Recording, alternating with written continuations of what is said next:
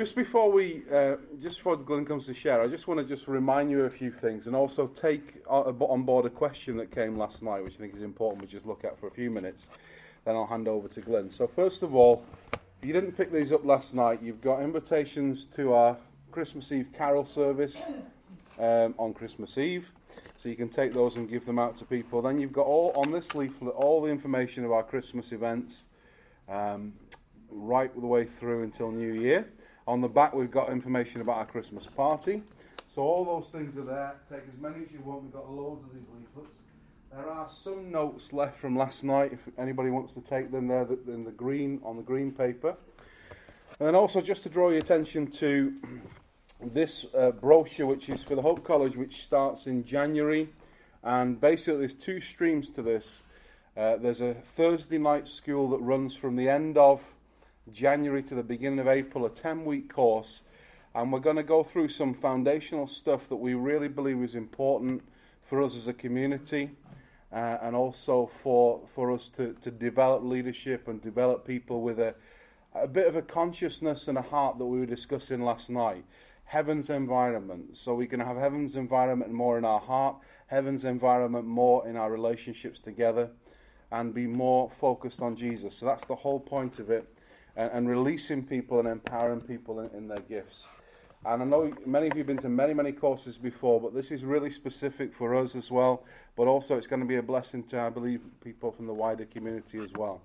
So take one of those and have a look, and you can prayerfully consider that. We've already had some applications in. I think the application closes the beginning of December, so please get your applications in. The second stream to that is the part time school, which takes place Wednesday, full day, Thursday full day, and Friday from about midday to late at night. And basically, that is more of a, a, real taking time aside and training. Good morning. Taking time aside and training and just being uh, really skilled in the things of God. And, and, there's also mission involved in that. There'll be mission abroad involved in that course. And that runs from, again, January, but it actually runs into August. And it's a part time commitment uh, for th- nearly three days a week. So if you're interested in that, please have a look at that brochure because it'd be great. Don't think it's just for young people or old people or middle aged people, it's for every people, all right? So it's going to be a great time if, if any of you can be part of that with us. Uh, I, I, really believe for us as a community, it's going to be essential for us to found, find a, secure foundation of what we all uh, really uh, uh, taking in of the scripture and taking in of the heart of God for us in this next phase we're going into. You know, we've been on a transition, we've been on a, a change in terms of the community for the last three years. And I, I think in times of change and turbulence, we need to make sure we've got a strong foundation. And that's, that's the point of these things we're doing. Um, because we don't want everybody doing what's right in their own eyes. We want everybody doing what God wants us to do in terms of trying to reach our neighborhoods and our communities. Amen? Okay. I just want to pick up a question that Fraser, who I'm accountable to as a fellow elder, he gave me last night after my message. Forgive me for my message last night. Friday night messages, I'm not going to do anymore because they go all over the place, don't they? But um, basically, one of the questions that um, that came was because we were talking about the whole thing of heaven's culture being love, and we prophesy from love and all that sort of sort of thing, and that really it's out of relationship. and the question that Fraser gave was, if I remember, can you just share that question? Yeah. Um, I, I just asked if, uh, in if we, in moving in love, do we do we do that to I suppose such an extent that we allow others to walk all over us? Does it mean that we've, we've got to do that? So the idea is because we're supposed to operate in love, we put it with anything kind of thing, yeah. isn't it? well, I just want to turn you to a scripture just briefly on that. If you go to Proverbs chapter 4, Proverbs chapter 4, I'm sure many people could add to what I want to say here, but I, I don't want to take much of Glenn's time, but I just think it's important because creating a culture in our own heart of heaven by our relationship with Father God and creating a culture of heaven in our community is, is, is, is for me fundamentally important, but it doesn't mean we put up with anything. And I'm just going to share briefly here a scripture from chapter 4 of Proverbs, verse 20. My son, so when God says my son, that immediately makes it very intimate, doesn't it? My son, give attention to my words, incline your ear to my sayings. This is Proverbs 4, verse 20. My son, give attention to my words, incline your ear to my sayings.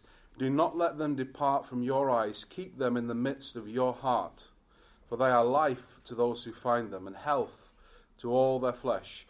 Keep your heart, or guard your heart, with all diligence, for out of it springs the issues of life. Put away from you a deceitful mouth, and put perverse lips far from you. So there's an idea in this in this scripture here that part of actually creating that environment of love where God can move freely amongst us, there's a guarding of things. There's boundaries that need to be set. There's a, there's a certain atmosphere, a certain environment we create, and because that environment and atmosphere is created of the kingdom of God, of the love of God, in that environment and atmosphere, certain things can't grow. Certain things can grow and certain things can't grow. So, as we create this environment, what we'll find is attitudes, selfishness, those things will not be able to grow because of the environment we start to create. Do you understand? Uh, it, it, almost be like this that if somebody has an attitude that's contrary to love and contrary to the kingdom, that attitude will either have to be changed or that person will not be able to thrive in the environment of the kingdom of God. Mm, that's good. Which actually is quite a strong word if you think about it. So it's not letting people treat you as a doormat, this whole thing. So another example of that would be Jesus. Many examples he gave. One of them was his action in the temple when the money changers were in the temple and they were selling uh, animals for offering at extortionate prices. And it was all about extortion and religious duty instead of relationship. That got Jesus angry. And clearing the temple was an action of love. It may not have been very politically correct, but it was an action of love. And because those people were stopping foreigners, those people outside of the Jewish nation, from connecting with God who loves every nation. So they thought, well, it's only foreigners who pray there, so we'll just set up our stalls. That's, that's not. Mm. No, but God cares for the foreigner. That's right. And therefore, He cares for everybody who said, who people say are not His people. And God got angry in that moment. Mm. There is a there is a righteous anger that comes through love. There is a passion. There is a zeal. So, and it, here it says that we've got to guard our heart. when you look at Jesus' life again, there's some people in his life that were closer than others. He had disciples, he had the 70 odd, he had the 12, he had the three. But even though he loved everyone the same, he didn't give everybody the same access to his heart. That doesn't mean he's partial, it means that he knows those he can trust and those he can't. And it's really important, especially for those who are prophetic people, because maybe I'm talking just for me, but when you, when you have a prophetic gifting or you stand in the office of a prophet, sometimes your greatest strength can be also your greatest weakness. Your sensitivity to the Lord and your sensitivity to the realm of the Spirit can also make you sensitive in, in, the, in human relationships. Yeah. And you can pick up atmospheres and you can pick up things that sometimes are there and sometimes aren't. Right. And therefore, we've got to guard our heart on what our Father says to us of how He sees us and how He sees people out there. It's so important, especially in our society where we thrive comedically on putting each other down. It really means that we have to guard our heart. So, so it's not being a doormat, but it's it's actually having the servant of the Spirit to know this person is marred and is, is but is genuine in their desire to be restored. I can help them, and I can love them, and I can be with them. If that person rejects what you bring in, rejects the love of God, rejects you, Jesus said this: shake the dust off your feet and walk away. Because actually, to be PC and try and try and try means that perhaps somebody else who God will wanted to minister gets forgotten that day. because you're messing about trying to make this one work. So it really is important that we understand we're not to be doormats and we're to guard our heart. And it's interesting, it says here in verse 24 Put away from you a deceitful mouth and put perverse lips far from you. One translation says flattering lips. And I always thought this was in the context of this is how you guard your heart. Make sure that your speech lines up with what God says, and I believe that's a true principle. But as I was reading this this morning, I felt my Father just say to him, say to me very clearly, it's actually keeping some other people's lips away from you at times. Yeah. Other people's words away from you at times. You know, there's certain relationships that, close relationships I had in ministry that I don't have. I, I, I hope God restores them at some point in a different way, but I don't have them now because they, they were actually more harmful than they were good. Paul says in one of his letters, Your meetings do more harm than good, so stop meeting. So th- this is all about guarding your heart. Sometimes you've got to keep distance from certain maybe flattering lips or perverse lips or, or lips that get you down or lips that are always negative.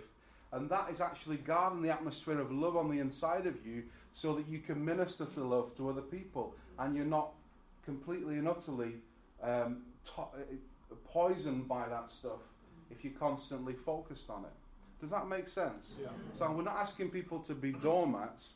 Even when Jesus says, if somebody strikes you on the left cheek, turn to him the right also, he, he, was, he wasn't actually saying, be a doormat. He was saying, look, your protection is not in your hands, it's in Father's hands. And you turning the other cheek is a statement of faith in the love of God that God's going to protect you in this moment. It's not a sense of being a doormat.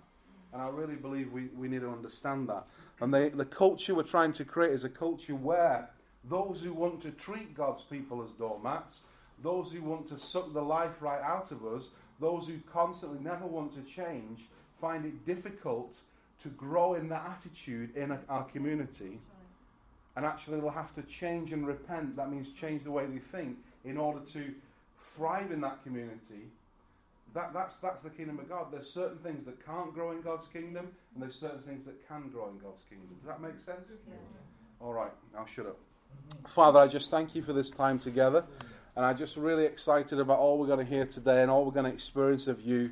And Father, we just bless Glenn and Peter as they share today that they would just really just be at home amongst us even more and just be blessed in what they share. In Jesus' name, amen. amen.